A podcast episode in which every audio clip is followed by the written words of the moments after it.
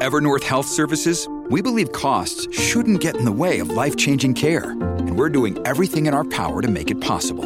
Behavioral health solutions that also keep your projections at their best? It's possible. Pharmacy benefits that benefit your bottom line? It's possible. Complex specialty care that cares about your ROI? It's possible. Because we're already doing it. All while saving businesses billions.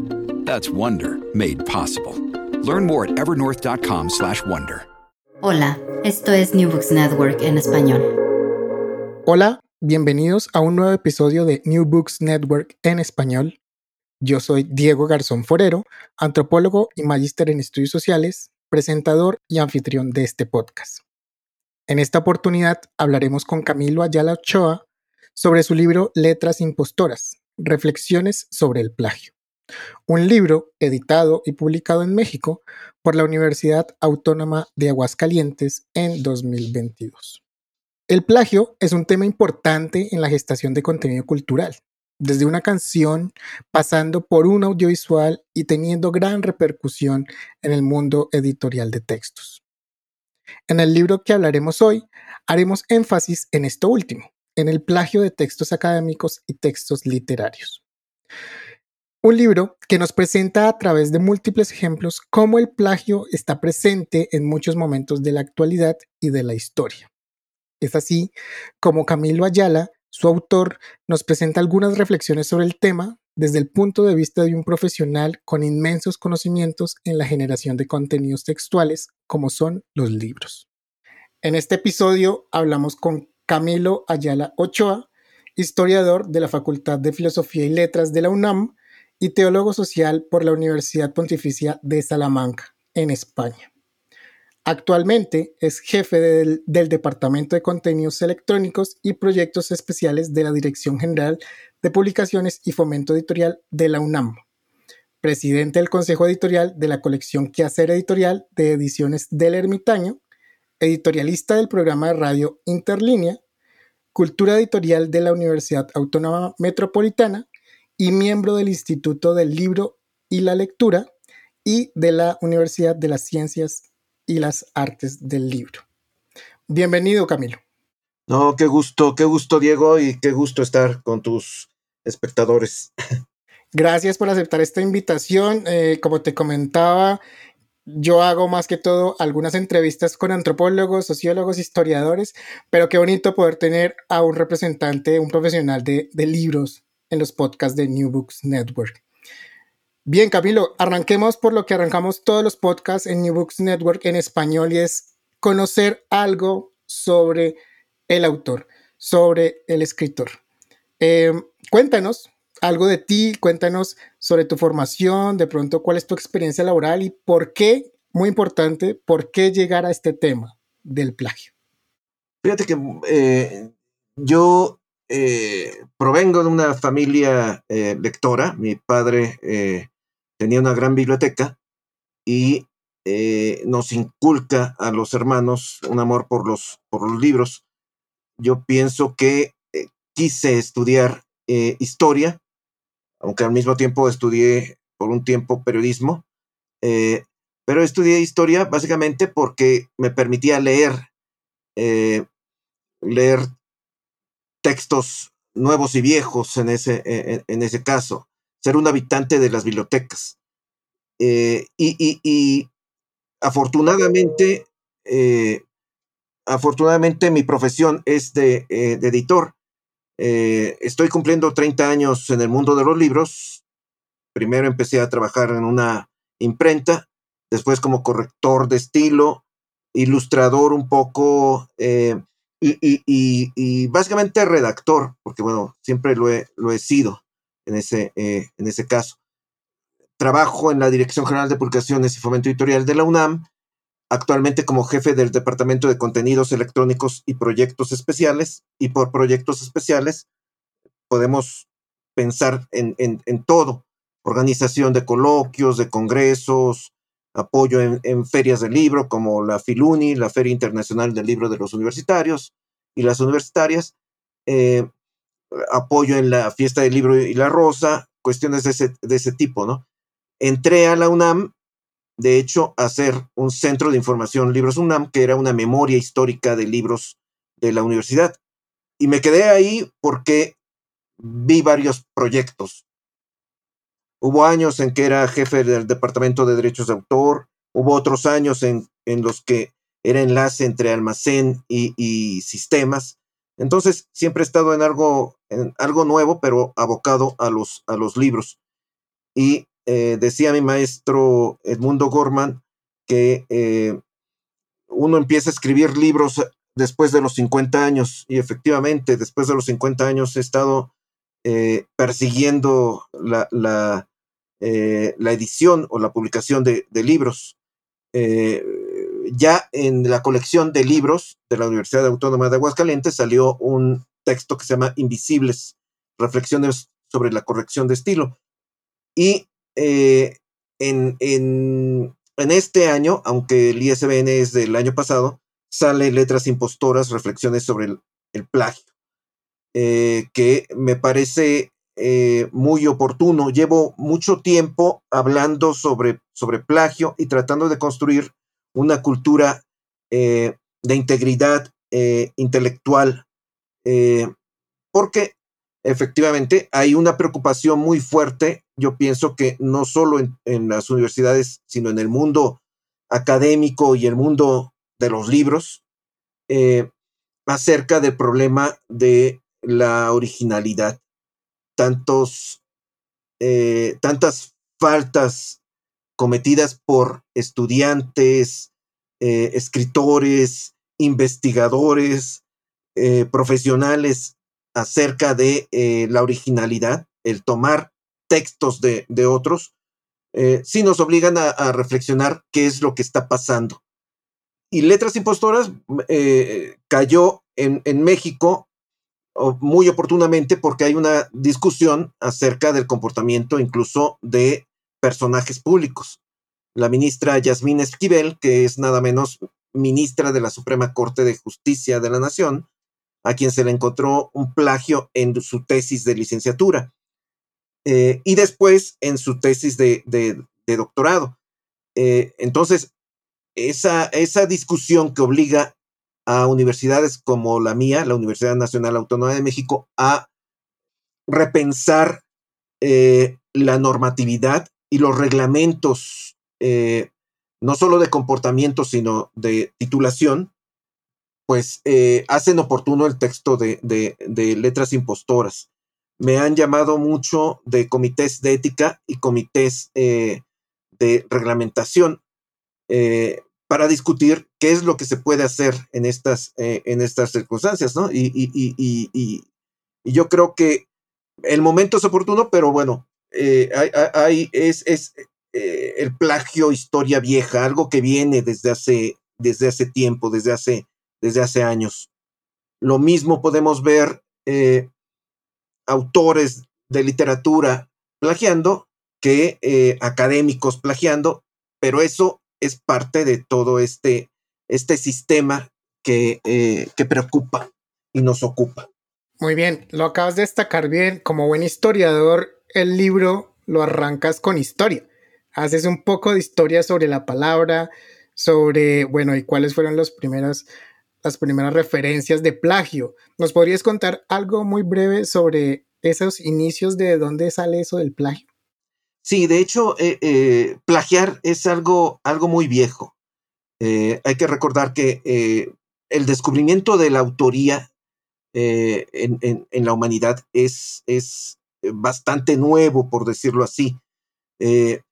historias muy viejas o relatos muy viejos no tienen autoría, son repeticiones que se daban al común o al procomún social y las personas se reunían frente a una hoguera o quizá cobijados por la noche a, narrar historias. Eh, tenemos, por ejemplo, el ejemplo de, Homero. Eh, hay quien dice que ese poeta de la Grecia antigua no era una persona, sino eran varios Homeros repitiendo la misma historia y enriqueciéndola en ese, eh, en ese, en ese caso, eh, eh, pero también tenemos cuestiones eh, de preocupación por posesión de, textos. Y es que el derecho de autor, pues es, es la historia de, de creaciones, creaciones que al autor le obligan a defenderse, ¿no? Digamos, sabemos que Marcial fue un poeta griego que comenzó a decir que había plagio cuando le robaban algunos poemas, algunos versos, eh, emulando lo que era eh, el delito de plagio de la lex, plagium eh, romana, que se refería al robo de esclavos o al delito de tomar a una persona libre y venderla como si fuera un esclavo. Marcial pues eh, hace esa, esa gran metáfora y tan, tan pertinente que seguimos repitiéndola en ese, en ese caso. Hubo también discusiones sobre, sobre lo que era imitación, sobre lo que era eh, el, plagio eh, de muy antiguo, pero también se dieron durante la Edad Media, el Renacimiento y, y sobre todo con la industrialización del, del libro lo que representó la explosión Gutenberg en ese, en ese caso. Es, es muy eh, curioso que los amanuenses eh, del, medievo tenían la figura de un, eh, de un diablo patrón que, que, pescaba las erratas o los errores en los, en los textos. Era Titibilus. Titibilus era un demonio notarial que llenaba un saco de estos eh, errores. Y estos eh, amanuenses tenían terror a este, a, este diablo, aunque comenzó un poco a, a, ser eh, como un santón que les, un instrumento que les ayudaba al trabajo de edición, corrección, copia. Esto cuando llega el libro industrial se, se dispara totalmente y hay muchos errores y la preocupación básica del mundo del amanuense era que se iba a eh, permitir eh, la copia de textos, la apropiación de otros textos, que el trabajo no iba a ser tan artesanal como el que ellos, eh, ellos podían. Y, y, sí, con la industrialización del libro aparece una figura que es la, la, la, cuestión de la piratería. Eh, mm, hablamos, por ejemplo, de plagio, quizá cuando un autor copia a otro o cuando alguien toma de otro algo. Pero esto en, en lo que es eh, la propiedad industrial, pues es mera piratería. El tomar modelos eh, industriales, el tomar diseños de otra parte es piratería.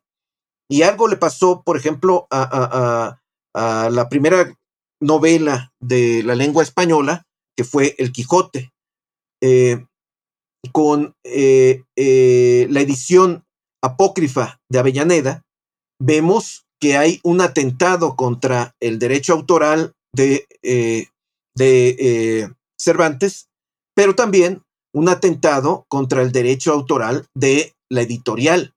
Es una eh, edición pirata en ese, eh, en ese sentido.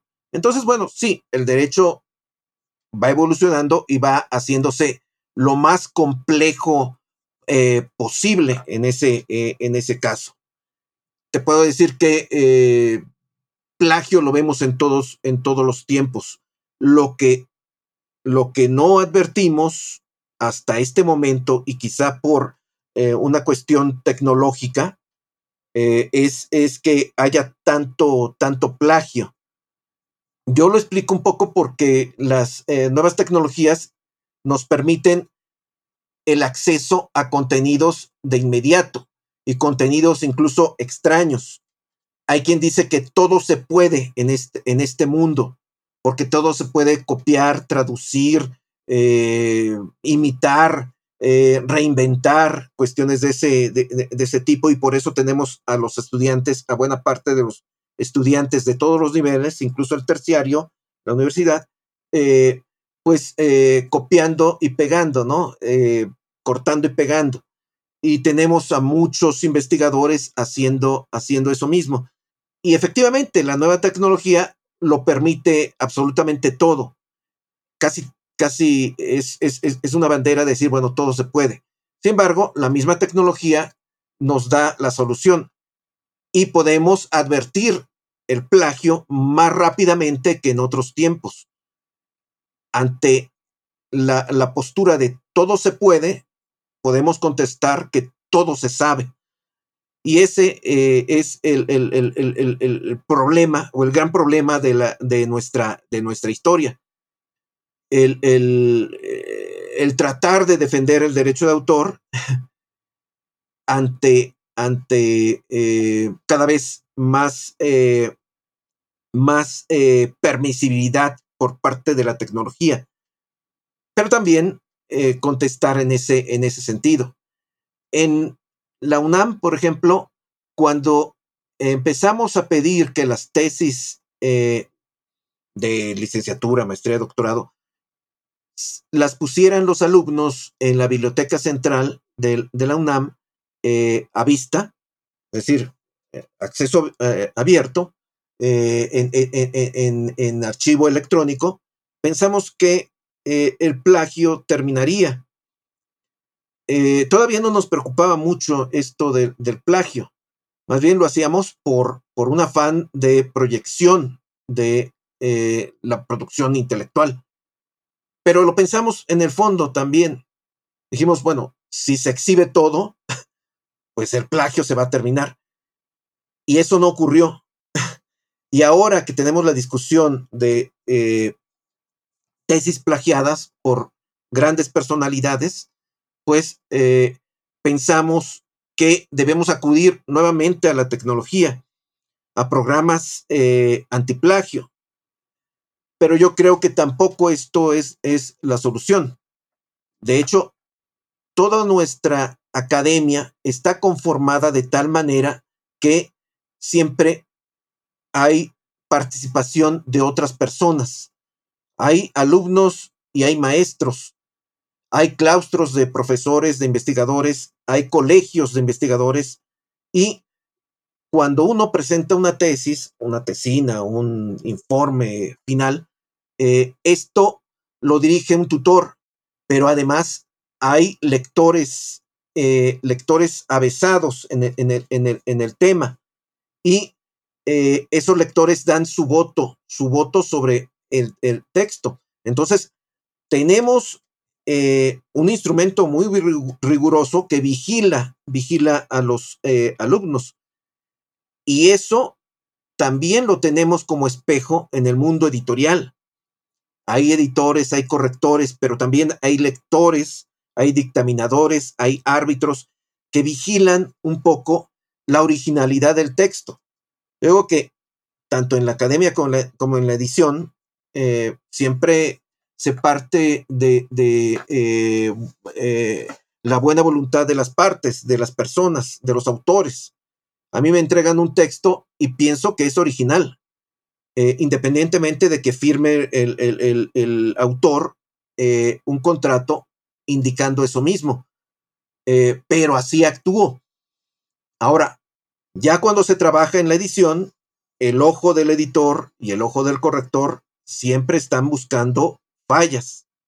No solo fallas en la semántica y en la información, sino que también eh, quizá eh, plagios, plagios voluntarios o plagios involuntarios. Eso que tenemos en edición también lo tenemos en la academia y no lo debemos de perder. De hecho, lo debemos de ponderar independientemente de los instrumentos tecnológicos que tenemos.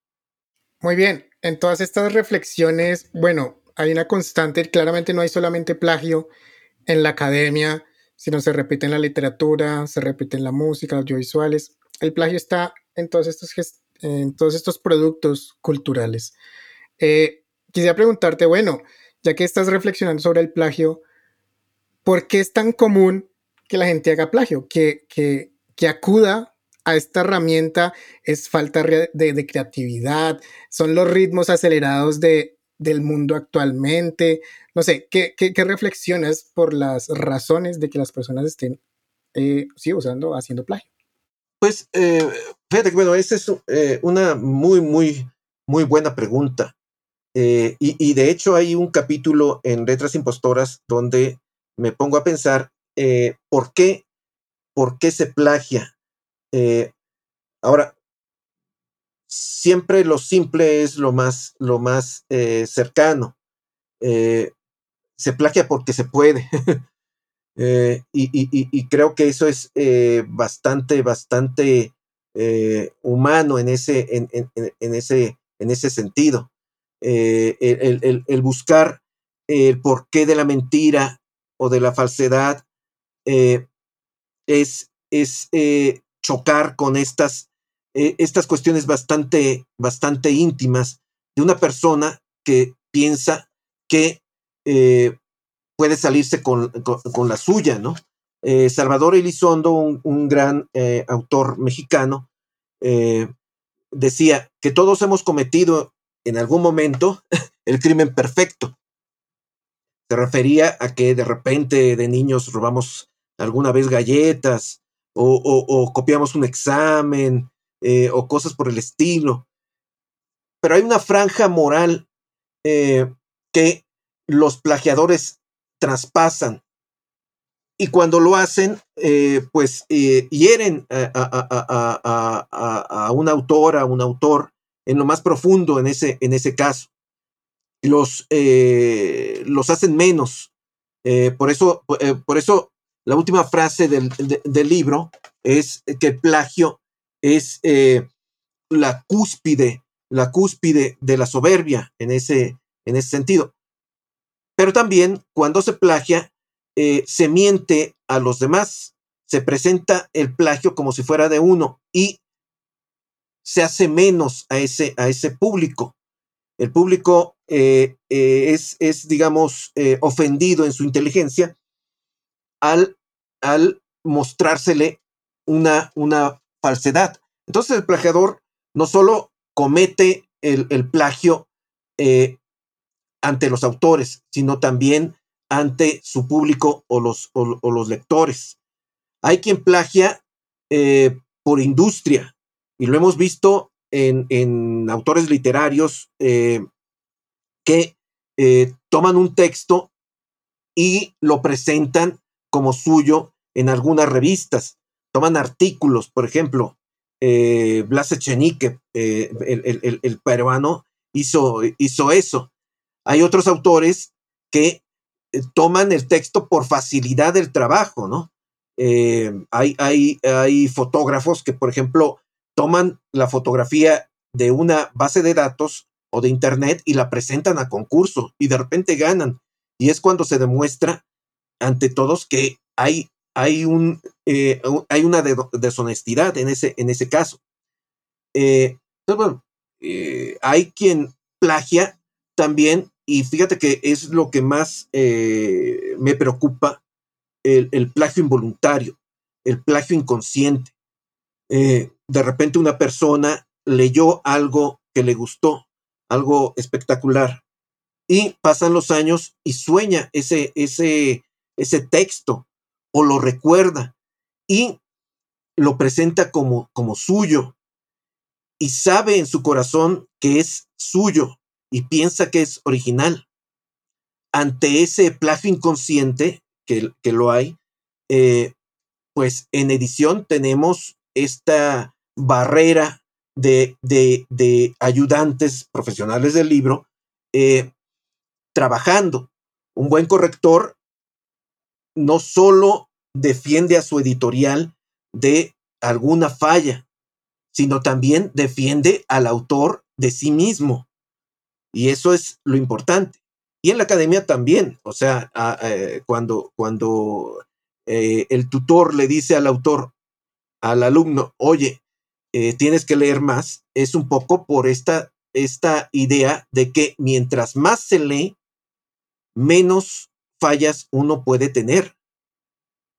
Examinar una obra es sobre todo, primero, acudir al examen de la cuestión, ver qué se ha presentado antes de, de alguna obra o de algún tema. Eh, ese examen debe ser tan riguroso que debe mostrar qué es lo que eh, no puede ser nuevo. ante ese examen de la, de la cuestión, ante ese estudio, pues, o con eso, se puede uno eh, ir y trabajar en originalidad, ver qué es lo que puede uno aportar de nuevo ante esas discusiones.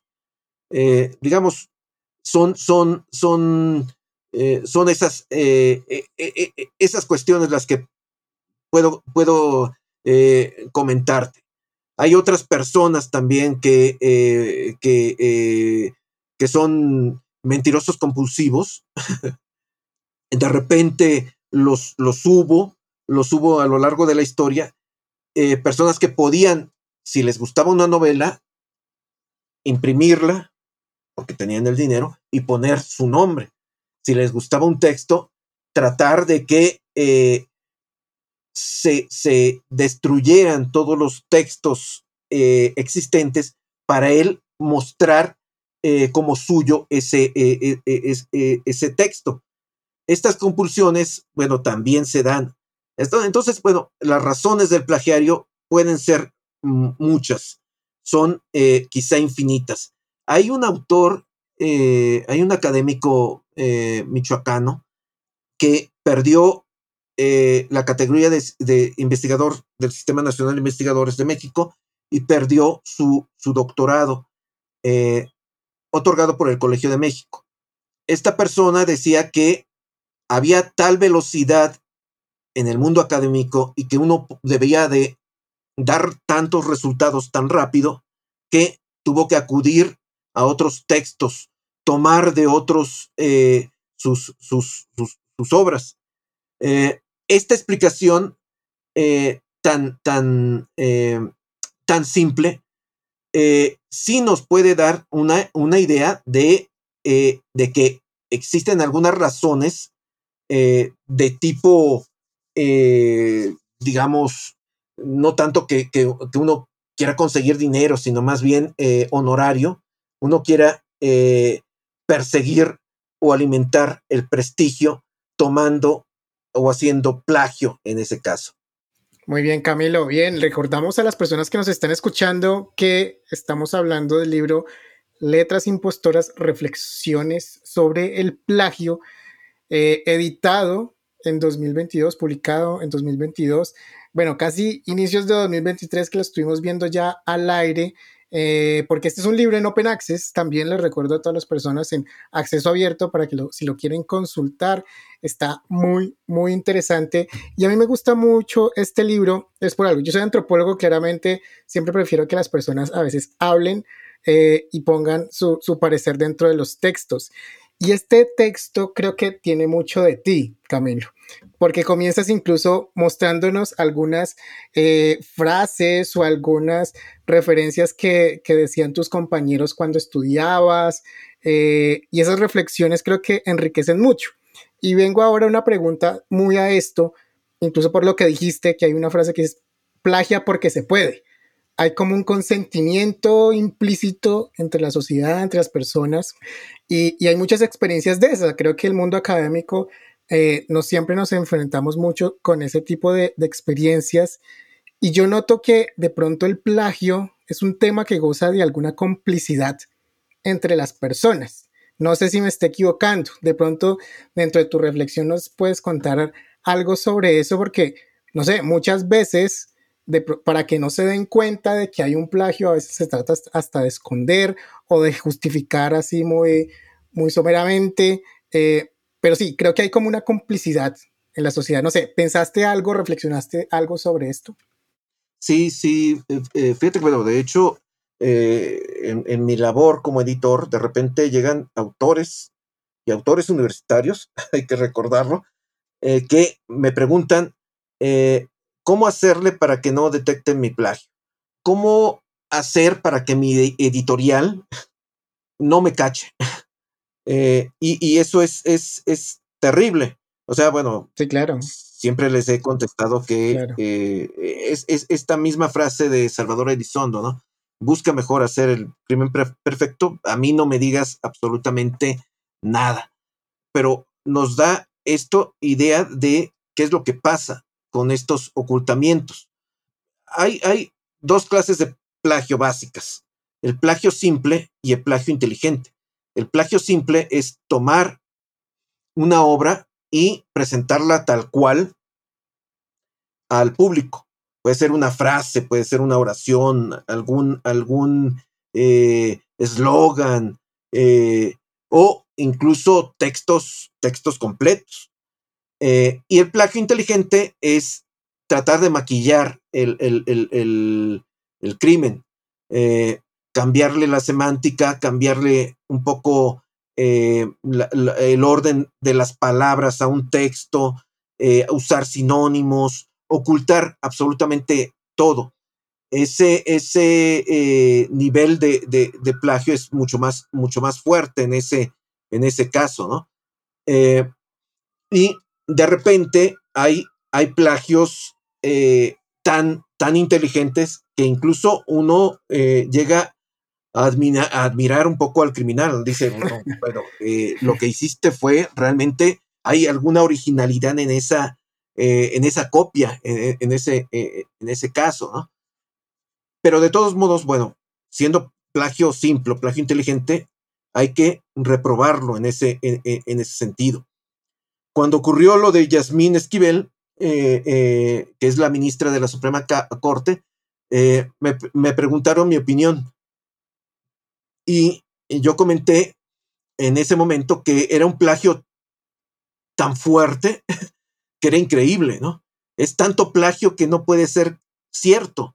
Yo, yo, yo, yo comenté, porque habíamos detectado plagios de oraciones, plagios de párrafos, eh, plagios de grandes, eh, grandes trozos de una, de una obra, pero una tesis completa, pues eh, era algo inusitado. La diferencia entre lo que plagió la ministra y su tesis es básicamente la dedicatoria. Y eh, que ella, eh, ella no, no, no puso las conclusiones. Entonces, eh, pues ahí faltaron las comillas completas, desde el título, que era casi igualito, hasta el, final de la, de la, eh, de la tesis en ese, en ese caso. Y, eh, y fíjate que, bueno, en, en una presentación del, del, libro, yo comentaba que quizá habría que renovar algunas, algunos refranes de nuestros antepasados, eh, con el caso de Yasmín Esquivel. Por ejemplo, la frase eh, nueva sería, lo que Natura no da, la ministra se lo presta. O cuesta menos trabajo plagiarlo que ganarlo. O plagio atrevido siempre ha aparecido. O nadie sabe lo que tiene hasta que descubren su plagio. O el plagiario repite plagio.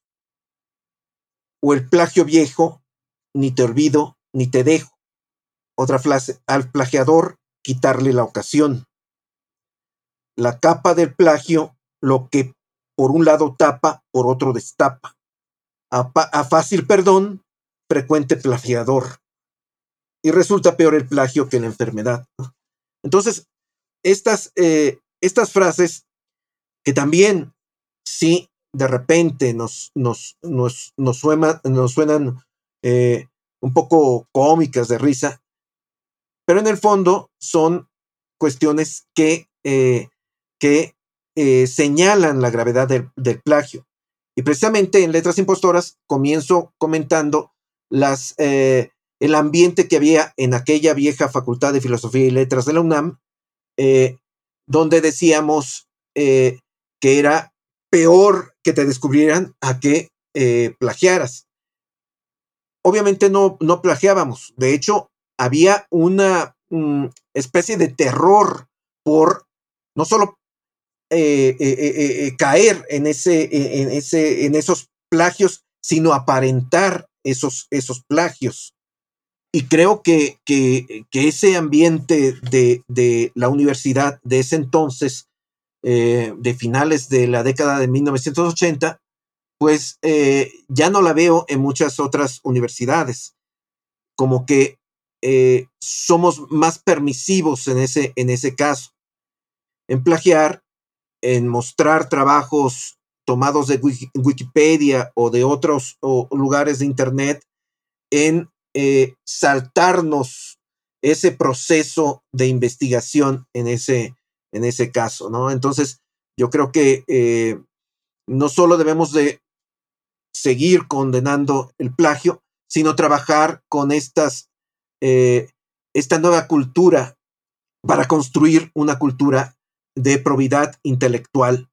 Debemos de machacar con las eh, juventudes, los ambientes del libro y de las universidades que hay que respetar lo que uno toma y dar crédito a quien eh, le, corresponde en ese, eh, en, ese caso.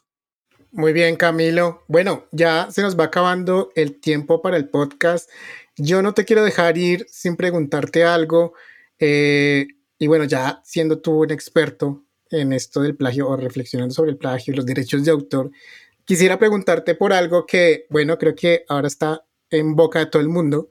Ah, y bueno, además de, de este tema que voy a poner ahora, yo recordaba algo sobre, sobre Lem, Stanislaw Lem, el escritor de ciencia ficción, con el libro Magnitud Imaginaria, Biblioteca del siglo XXI. Él tiene una, una historia sobre eh, la literatura vítica. La literatura vítica era, eh, o bueno, lo que él imagina como literatura vítica es una literatura hecha por máquinas, una literatura que ya no se echa por hombres. traído esto a 2023, donde por allá en 1970 se estaban imaginando estos futuros posibles, ya en el 23 llegamos en cierta medida y tenemos ya algo que se llama chat GPT o inteligencias artificiales que incluso crean textos nuevos, entre comillas, pero claramente es una inteligencia artificial alimentada de todo lo que hemos escrito, de todo lo que hemos pensado, de todo lo que hemos puesto en Internet. Quisiera preguntarte por esto. Una inteligencia artificial que claramente se alimenta con todo lo que hacemos, ¿genera algo nuevo? ¿Cómo es aquí? Aquí hay plagio de una, de una, de una inteligencia artificial, los derechos de autor aquí, cómo se piensan. Cuentas de pronto esa reflexión que no está en el libro, pero creo que quiero aprovechar tenerte acá para, para que nos cuentes. Fíjate que, eh, de hecho, la, la autoría sintética eh, es muy parecida a la autoría humana, eh, sobre todo en, el, en la cuestión académica. Estas tecnologías activantes, que no, no son nuevas, digamos, el, chat GPT, es, es uno más de los accesorios que uno puede tener como, como programas redactores o programas de, creación literaria.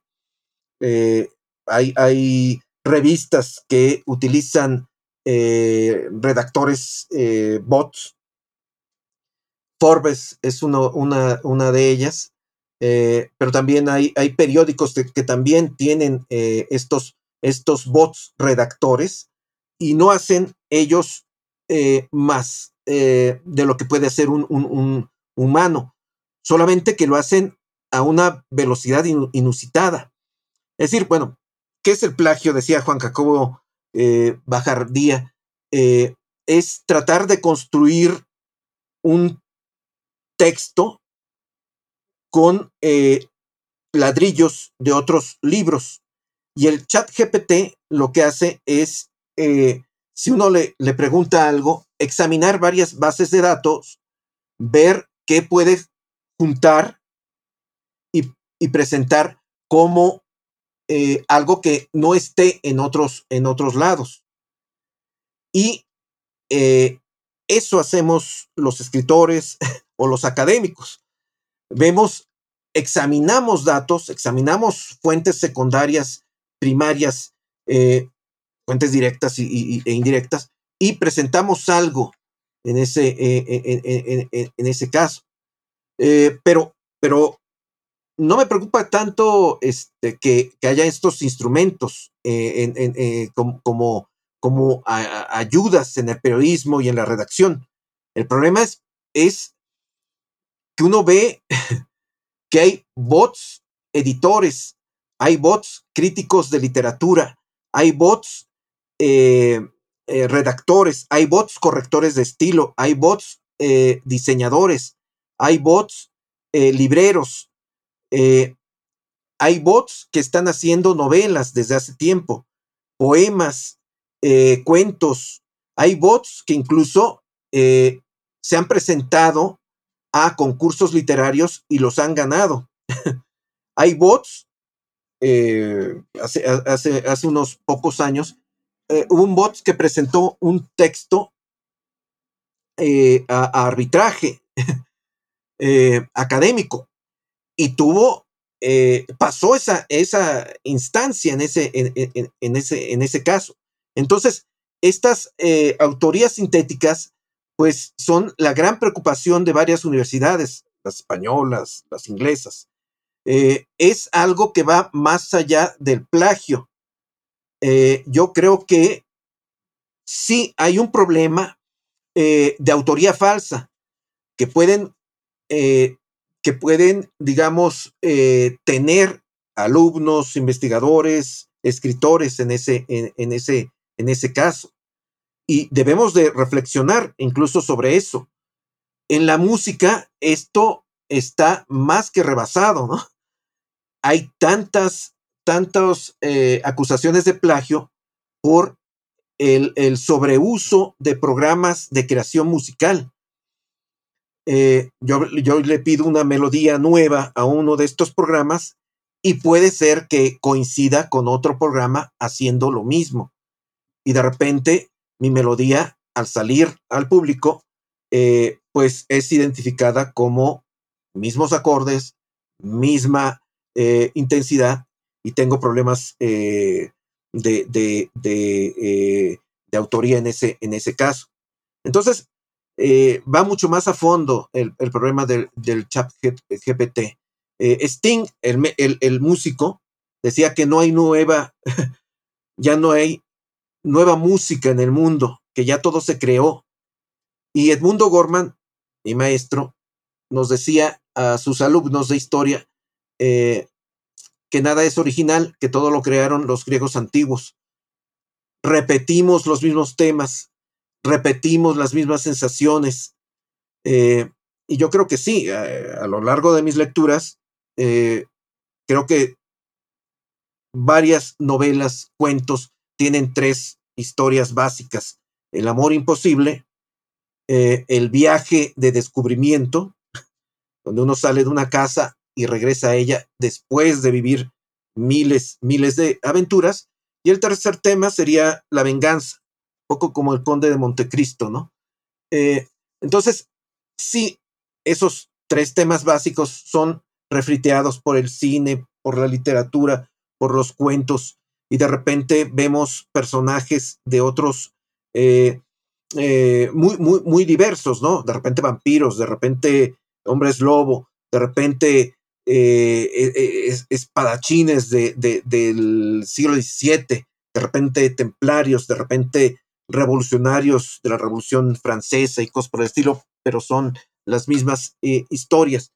Entonces, eh, el chat GPT yo creo que nos pone en, en, en quit a, todo mundo, al sentido humano, al sentido de la creación y al futuro de la humanidad si una novela puede ser construida eh, con eh, un bot y puedo yo decirle a ese bot, oye, quiero que esa novela tenga el estilo de Cervantes combinado con eh, Stendhal y Dostoyevsky, pero que hable sobre mi vida, y ese bot tomar la huella digital que tengo yo en mis redes sociales, de repente ante el resultado, seguramente me quedaré pensando qué pasa con la creación, qué tanto de mí está en ese texto y qué tanto de humano está en ese, en ese texto.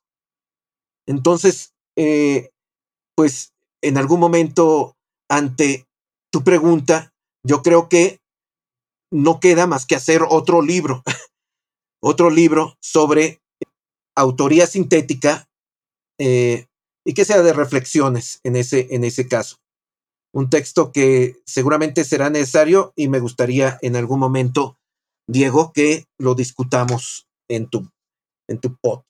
Claro que sí, claro que sí. Bienvenido ese nuevo libro que abre sobre estas literaturas sintéticas que bueno, creo que de aquí para adelante se puede hablar mucho, reflexionar mucho y a lo que, a lo que vendrá. Bien, vamos cerrando el podcast, Camilo. No te quiero dejar ir también sin que nos cuentes, bueno, un poquito de la colección en donde está este libro, porque también comparte temas de interés para profesionales del libro, que creo que es uno de esos nichos que, busca alcanzar este libro. De pronto cuéntanos sobre la, colección, que de pronto que esos temas están rondando para que la gente vaya y los busque. Sí, Fíjate que, bueno, de hecho, el sentido de la colección es eh, llegar al público lo más eh, ampliamente posible. Está eh, la versión impresa, que es muy bonita, una, una, impresión de portadas de forros en serigrafía. los interiores son en, en, en, en tinta sepia sobre papel eh, eh, amarillento. Está muy, muy bonita la, edición, pero también está eh, el espacio dentro de la editorial de la Universidad Autónoma de, Aguascalientes, donde puede uno descargar en PDF o en EPUB el, el, el, libro. Y eso gratuitamente en ese, en ese caso. Y esta colección comenzó con Invisibles, reflexiones sobre la corrección de estilo. pero el año pasado se desató la colección y además de Letras Impostoras, eh, está un libro sobre diseño de Gerardo Clos, que es un, eh, por mucho tiempo fue coordinador de la carrera de eh, edición, más bien de la maestría en edición en la Universidad Autónoma Metropolitana. se llama algo así como tuercas de la edición. Están tres libros de bibliología, bibliología que son mm, libros colectivos coordinados eh, por, por cada uno por dos eh, investigadoras, pero la constante eh, es de la doctora Marina Garone, del Instituto de Investigaciones Bibliográficas de la, de la, de la UNAM. Son libros que hablan sobre la historia del libro como, como objeto material. De eso se trata la bibliología en ese, en ese caso. Y está otro texto que es sobre sobre librerías de viejo, eh, donde participan algunos autores, eh, algunos libreros de viejo como Max Ramos, eh, libreros de viejo mexicanos. Hay zonas aquí de esas librerías que algunos llaman de segunda lectura, y yo creo que es, un término mucho mejor que, el de librería de viejo y vendrán otros, otros, otros títulos en esta, en esta colección. Realmente, cuando yo inicié eh, mi labor en el mundo de los libros, no había este tipo de colecciones, no existían. Eh, la colección más vieja que hay en México, que es Biblioteca del Editor, que es de la UNAM.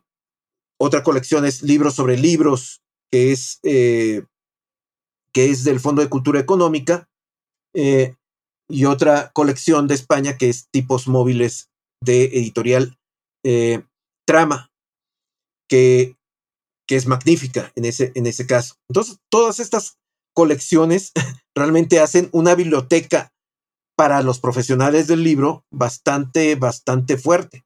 Ah, también eh, existe en, en, ediciones del ermitaño una colección que se llama Tú meditas tú meditas, yo te edito.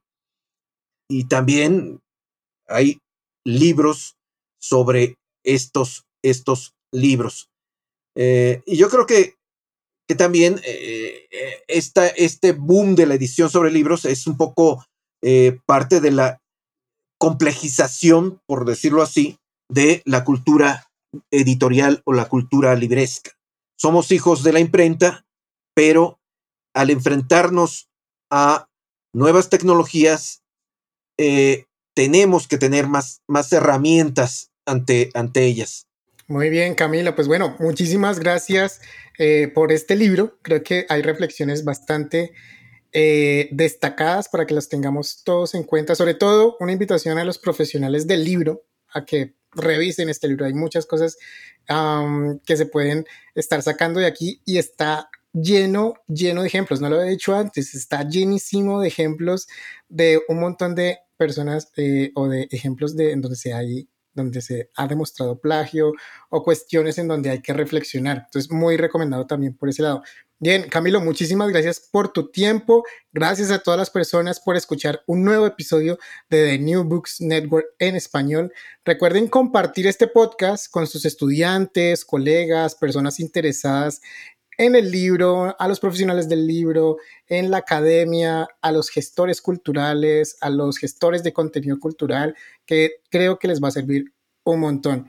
Estamos en Spotify, Apple Podcasts, pero también en nuestra página principal, newbooksnetwork.com. Ahí están todos los podcasts para que los repasen, los descarguen y los compartan, claramente. Bien, yo soy Diego Garzón y nos estamos escuchando en la próxima. Gracias por escuchar New Books Network en español.